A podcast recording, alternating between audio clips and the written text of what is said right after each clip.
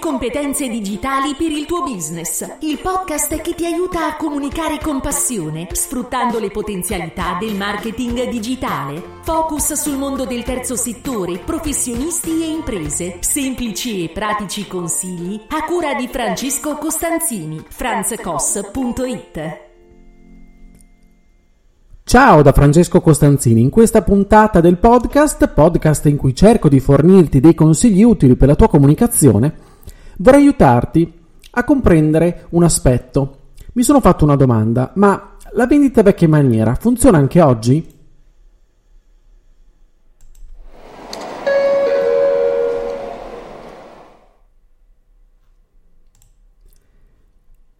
Suonare campanelli eh, oppure fare delle telefonate a freddo, inviare pubblicità cartacea, fare inserzioni pubblicitarie sui quotidiani, funziona? Funziona ancora? I commerciali, oggi si chiamano commerciali, una volta magari si potevano chiamare venditori, ancora c'è qualcuno che li chiama ancora così, e, ehm, diciamo vecchio stampo, fino a un po' di anni fa si avevano delle caratteristiche ben note, ben comuni, scarpe consumate, dalla tanta strada fatta, dal percorso non sempre in giro, chilometri in macchina, quindi pantaloni sgualciti a causa del sedile dell'auto, cravatte molto spesso allargate, strette di mano decise, battuta pronta, sorrisi stampati. Questo era un po' il cliché che eh, corrispondeva al profilo del venditore, del commerciale. Cosa facevano? Suonavano in ufficio oppure previo appuntamento telefonico ti si palesavano davanti e ti, si palesavano spesso dei personaggi che potevano oscillare tra l'essere molto bravi, pure aggressivi, incapaci, oppure persone originali, magari con la battuta pronta, il fatto che si informavano eh, in, su qualcosa rispetto alla tua vita e mm, se e trovavano qualche caratteristica in comune o comunque facevano finta di trovarla, si agganciavano un pochettino a quella. Ti presentavano il loro meraviglioso prodotto, non se ne andavano fino a, fino a quando non ottenevano poi una nostra risposta. E molto spesso doveva essere sì. Allora mi sono chiesto oggi tutto questo, visto che ancora io eh, percepisco, ho la percezione, ma anche la, la concreta, mh, mm, diciamo così, consapevolezza che ancora c'è chi si muove così, eh, voglio capire se funziona. Mi sono chiesto se funziona. Allora, nel mio ragionamento sono andato mh, al, indietro nel tempo all'avvento, diciamo, del web. Una volta che il web, diciamo così, è stato introdotto e che è arrivato alla conoscenza di tanti, ehm, cosa è successo? Che il mondo della pubblicità in parte si è spostato anche sul web e quindi è stata data la possibilità a questi personaggi con tutto il rispetto chiaramente di questi professionisti, eh. e, sto esagerando per fare un po' di scena, per, per, tenerti, per tenere l'attenzione e per cercare di giocare un po'. E, dicevo, il web ha così introdotto la possibilità eh, di allargare il, lo spettro del, dei prodotti da vendere a questi venditori, chiamiamoli così, oppure commerciali, chiamali come, come credi. E cioè quella di poter mettere nei loro listini anche la vendita dei banner pubblicitari siti, su vari siti che potevano ospitare appunto questi banner. E quindi banner, diciamo così, magari interruttivi o comunque che, che ti si palesavano davanti, come ancora oggi in parte succede. Se vai su alcuni siti te ne renderai conto. Dopodiché, eh, però, il web si è evoluto, anche gli utenti del web in un certo modo si sono evoluti hanno iniziato a prendere dei provvedimenti, una sorta di provvedimento, diciamo così, anche solo mentale nei confronti ehm, di una pubblicità interruttiva anche, de, anche sul web. Allora, oggi siamo in un'era in cui la televisione viene fruita in un modo molto diverso, perché abbiamo piattaforme di TV fai da te praticamente, e siamo nell'era in cui le persone eh, stanno tantissime ore sul eh, proprio telefono, navigando sui social ha senso investire in spot pubblicitari in televisione, in radio, in cinema, fare inserzioni pubblicitarie sui quotidiani, insomma fare tutto quel tipo di comunicazione pubblicitaria che si faceva fino a un po' di anni fa? Me le faccio spessissimo queste domande, le faccio anche delle volte ai miei clienti o a persone che incontro nel nel mio cammino professionale, proprio perché mi interessa capire la loro percezione. e capire ancora le abitudini. Perché? Perché in realtà mi scontro un po' con queste abitudini, perché io eh, quando parlo con potenziali clienti, faccio i colloqui, mi presento, cerco di far capire cosa faccio, oppure nei corsi, io parlo di fare marketing, eh, ma senza eh, farlo sembrare marketing. Cioè, parlo di fare content marketing. Che cos'è? Di offrire molto spesso gratuitamente dei contenuti e quindi parlo di non invadere gli spazi altrui in modo pesante, in modo pedante, in modo ossessionante, ma di farsi trovare e non andare alla ricerca ossessiva del cliente. Quindi ribalto completamente la logica a cui molto spesso alcuni, eh, alcune aziende eh, sono legate perché appunto conoscono solo la modalità invece del quello che viene detto eh, outbound marketing che è appunto la logica contraria al content marketing che fa parte della categoria, diciamo così, dell'inbound marketing. Allora c'è chi, quando dico queste cose, mi guarda con gli occhi sbarrati e quando non lo dice apertamente, non me lo dice direttamente, pensa che comunque quello che propongo sia assolutamente fumo, inutile, inefficace, sono un pazzo, un visionario, io poi come tanti altri, eh, sia chiaro. Perché cosa pensano queste persone? Che il mercato vada aggredito nessuno ti regala nulla. Il web sì è utile, ma è qualcosa che forse è ancora virtuale, quindi non è, non è qualcosa di concreto. Insomma, bisogna, se non ci andiamo a cercare clienti, come facciamo? Cosa, come facciamo? Non è che i clienti vengano da noi a frotte, bisogna alzare, alzare, alzare le chiappe e andare. Ecco, eh, allora è bene quando faccio queste chiacchiere mi trovo di fronte persone che hanno l'intelligenza, chiaramente, la voglia anche di ragionare e di mettersi in discussione, di mettere in discussione questi, questi luoghi comuni, allora inizio a tirar fuori alcune questioni, inizio a far ragionare le persone. E parlo di tre aspetti, eh, fondamentalmente, di cui ti vorrei eh, parlare oggi. Allora, il primo, e la cosa che spiego, anche nei corsi lo faccio, è quello, ehm, è eh, il portare al ragionamento la persona eh, che ho davanti, sul fatto che il web non è un mondo virtuale. Perché non si tratta di giocare a Fortnite, oppure se fai dei giochi online mi capirai molto bene, potrai, ehm, potrai percepire quello che sto dicendo nella maniera, nella maniera forse più corretta possibile. Cioè, non stai giocando, non sei un utente che ti stai creando un, e, e che entri in un mondo appunto virtuale, una realtà appunto virtuale, e inizi a giocare con altre persone, ma sempre all'interno di questa realtà virtuale. Il web non è virtualità. Perché? Perché non è virtualità? Perché è abitato, i social sono abitati da persone, persone vere, persone reali. Si sta parlando di comunicazione, quindi di comunicare con le persone. Sto parlando di intercettare i bisogni, bisogni reali, bisogni concreti delle persone. Persone che a loro volta chiaramente cosa fanno? Popolano popolano il web, stanno sui social tantissimo al giorno, tutti i giorni, hanno il telefono in mano in continuazione.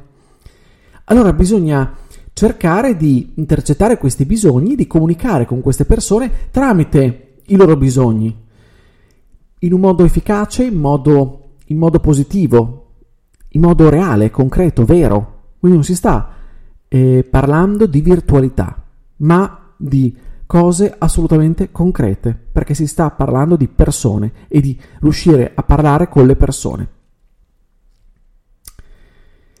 Il secondo concetto che faccio, che porto all'attenzione appunto eh, di chi ancora non crede in questo tipo di marketing, ma pensa più al marketing invasivo, interruttivo, allora gli faccio questo ragionamento rispetto al tempo.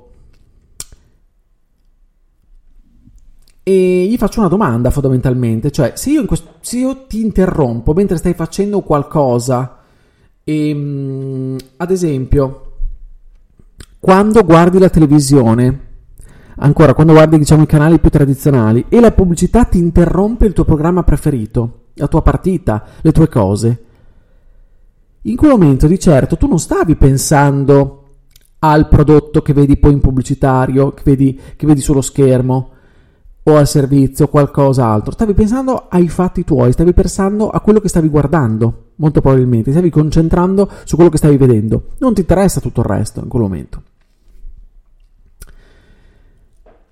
Questa è la pubblicità interruttiva, la pubblicità radiofonica del cinema, della televisione, che ancora funziona così, ti interrompe. Oppure porto anche un altro esempio.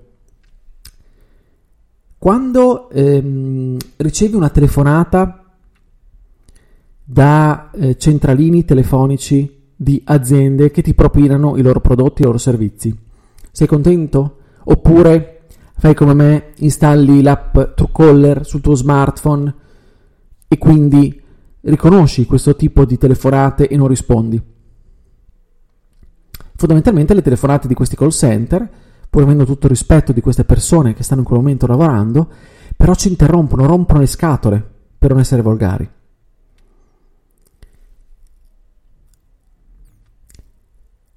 Portando un altro esempio, tornando alla televisione, ad esempio, eh, prova a pensare no? eh, che eh, stai guardando una partita e sei astemio. Allora, siccome durante le partite magari ci sono degli spot della birra, ti interessa quello spot della birra? Oppure ti interessa vedere pubblicità, esempio di pannolini quando non hai figli o nipoti, assorbenti quando sei in menopausa. Ecco, allora quello che bisogna, ehm, bisogna fare è proprio ragionare in modo contrario rispetto a come siamo stati abituati fino ad oggi. Cioè, in nostra comunicazione, per comunicare efficacemente, innanzitutto non dobbiamo interrompere le persone, non dobbiamo rompere loro le scatole dobbiamo intercettare qual è il loro bisogno, il loro interesse. Allora il mondo digitale in questo ci avvantaggia moltissimo, perché eh, tramite, adesso non siamo qui a fare dei tecnicismi, non siamo qui a parlare di tecnicismi, però il mondo dei social eh, riesce in qualche modo a farci trovare dalle persone che sono realmente interessate a noi o comunque che sono interessate magari non direttamente a noi, lo saranno più tardi, si spera, l'obiettivo è quello, ma che sono interessate a quello che facciamo, ai nostri prodotti, al nostro servizio. E non le interromperà, ma ci faremo trovare, ci faremo trovare quando le persone avranno bisogno di quella cosa.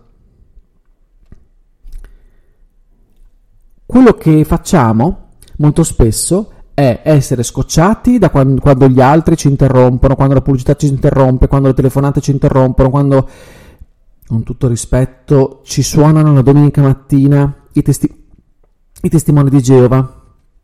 Oppure quando ci chiamano ancora i vecchi commerciali per chiederci degli appuntamenti. Ok? Tutto questo ci stufa quando siamo dalla parte degli utenti, di quelli che sono disturbati in un certo, in un certo qual senso.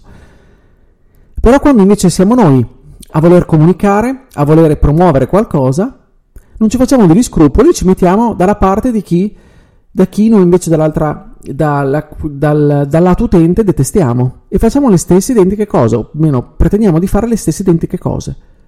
Allora ribaltiamo il nostro ragionamento, cerchiamo di entrare, di ricordarci quando queste cose ci scocciano di non farle a nostra volta, perché non saranno efficaci.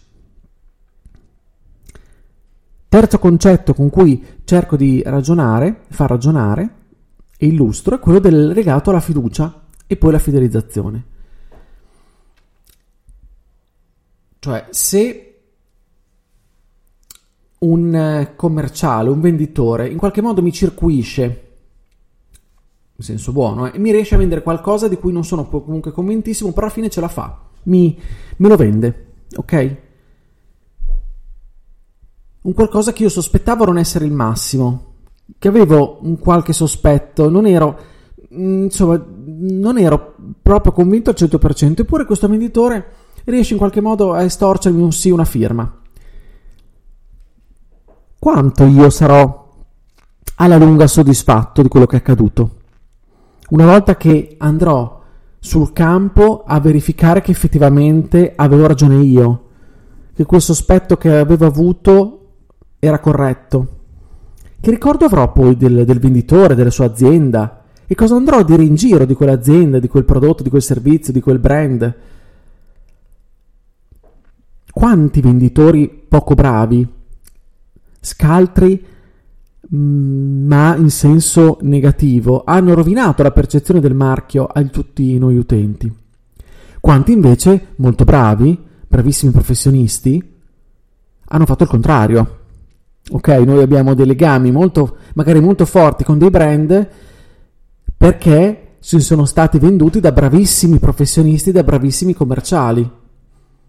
E quindi noi abbiamo la percezione, abbiamo acquistato perché il commerciale è stato bravo. E essendo andato tutto il processo tutto bene, comunque sì abbiamo un bel ricordo e va bene, ci sta, per fortuna.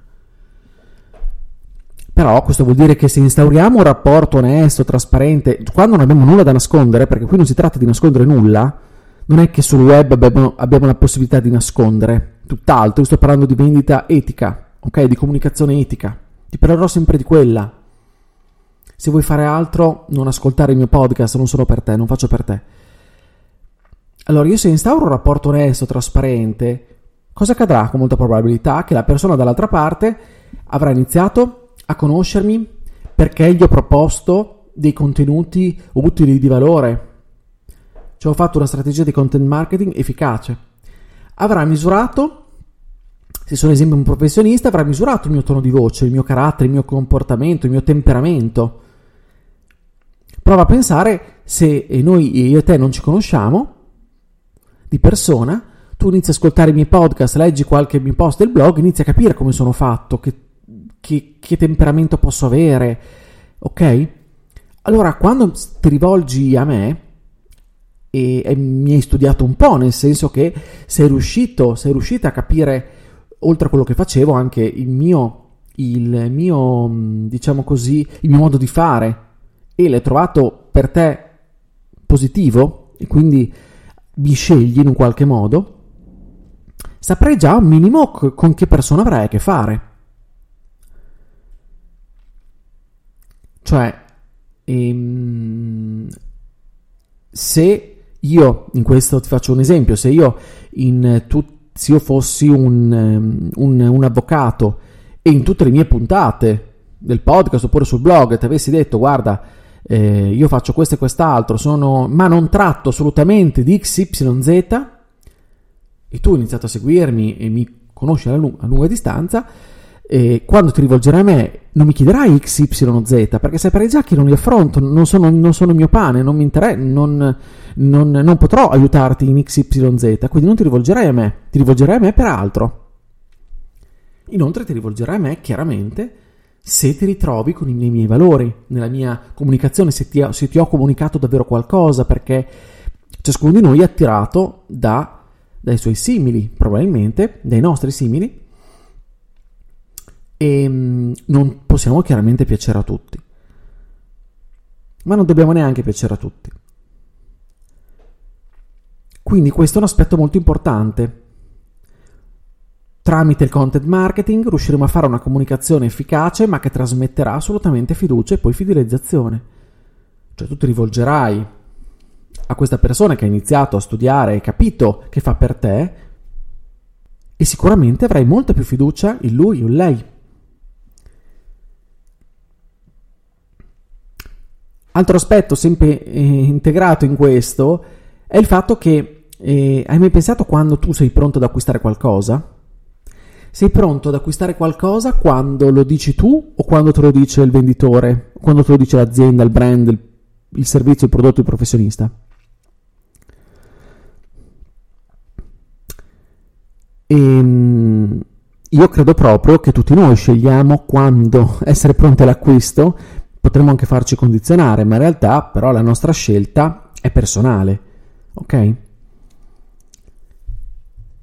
E cosa facciamo quando vogliamo acquistare qualcosa? Molto probabilmente se abbiamo appunto questo bisogno, non, abbiamo, non sappiamo direttamente a chi rivolgerci, cosa potremmo fare? Magari una ricerca, una ricerca utilizzando appunto il web, utilizzando un motore di ricerca oppure utilizzando YouTube, che diventa davvero anche un motore di ricerca, è usato moltissimo come motore di ricerca. E diventa abbastanza strategico quindi eh, esserci e farsi trovare secondo quei bisogni. Però se vogliamo accompagnare le, le persone nel processo di scelta, Allora non possiamo imporci, fare pressing psicologico se vogliamo ottenere risultati che siano poi ottimali, sani, duraturi nel tempo. Ti faccio un altro esempio. Io ho grandissima ammirazione per il mondo del terzo settore. Ci ho lavorato, provengo un po' da quel mondo, ho fatto il volontario. E quando posso sostengo alcune, eh, alcune cause okay, di, di, grandi, di grandi rispettabilissime organizzazioni. Che in questo momento però vedo molto spesso scendere in strada con dei banchetti e vedo dei ragazzi, delle ragazze che approcciano chi passa per strada come se fossero dei venditori di pentole. Mi perdonino i venditori di pentole. Però io mi arrabbio quando vedo questa situazione perché e mi sono anche ripromesso che quando avrò del tempo mi fermo un attimo e cerco di parlare con questi ragazzi. Perché si parla, ad esempio, di disgrazie, ingiustizie sociali, cause molto importanti, molto molto importanti, che ci devono in qualche modo colpire. Per carità, su cui è bene che queste organizzazioni sensibilizzino la popolazione, ma non è quello il modo.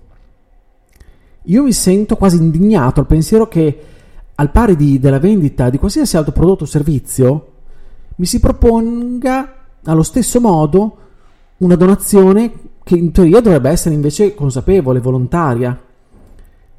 Magari attraverso dei trucchetti con questi ragazzi che sono stati formati, facendoti eh, delle battute oppure facendoti ehm, sentire in colpa, con un approccio quasi eh, che mi sembrerebbe di dire in modo forte un po' violento, quasi eh, oltre che poco educato a mio modo di vedere. Quindi io credo che si debba fare un'opportuna riflessione, un'opportuna riflessione ricredendosi su tutti questi sui luoghi comuni che, che, che ci vengono in mente pensando alla vendita e in cui abbiamo sempre creduto. Perché se ci comporteremo in questo modo sicuramente non otterremo i risultati sperati non otterremo fiducia e fidelizzazione, che è la cosa più importante. Oltre a ten- ottenere la firma, perché quel venditore che scaltro che mi ha rubato, diciamo così, ehm, la mia firma, ha ottenuto il suo risultato nel breve periodo, ma nel lungo assolutamente no. Allora noi abbiamo bisogno di mantenere risultati nel lungo periodo.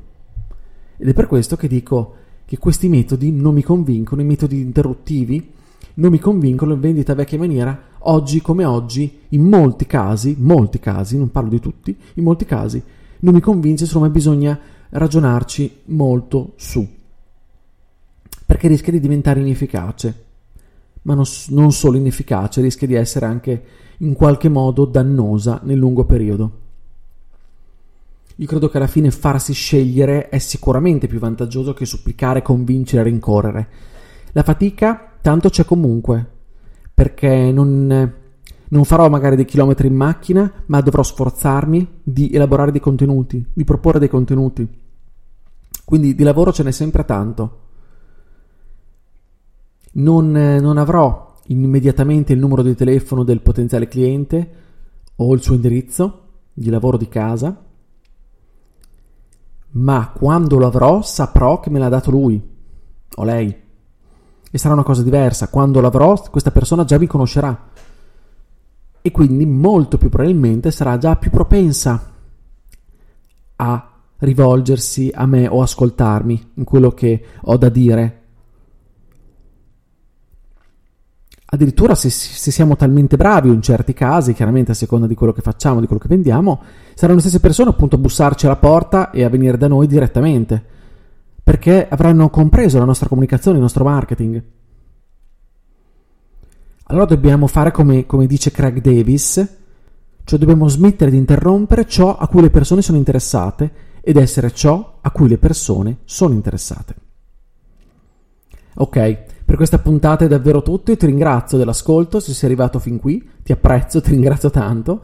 Se questa puntata ti è piaciuta condividila Iscriviti anche al podcast per non perdere gli altri episodi. Ogni settimana io cerco di eh, elaborare eh, con te dei contenuti e di darti dei suggerimenti per comunicare meglio. Ti aspetto sulla mia casa che è franzcos.it dove potrai trovare tutti i riferimenti e contenuti che possono esserti utili. Mi trovi anche su Telegram, io sono Franz Koss, cercami, scrivimi, fammi sapere cosa ne pensi di, di questi contenuti, fammi delle domande se hai dei dubbi, dammi dei consigli anche sui contenuti da affrontare le prossime settimane, mi farà veramente piacere. Bene, allora una buona comunicazione e ci sentiamo alla prossima. Ciao da Francesco.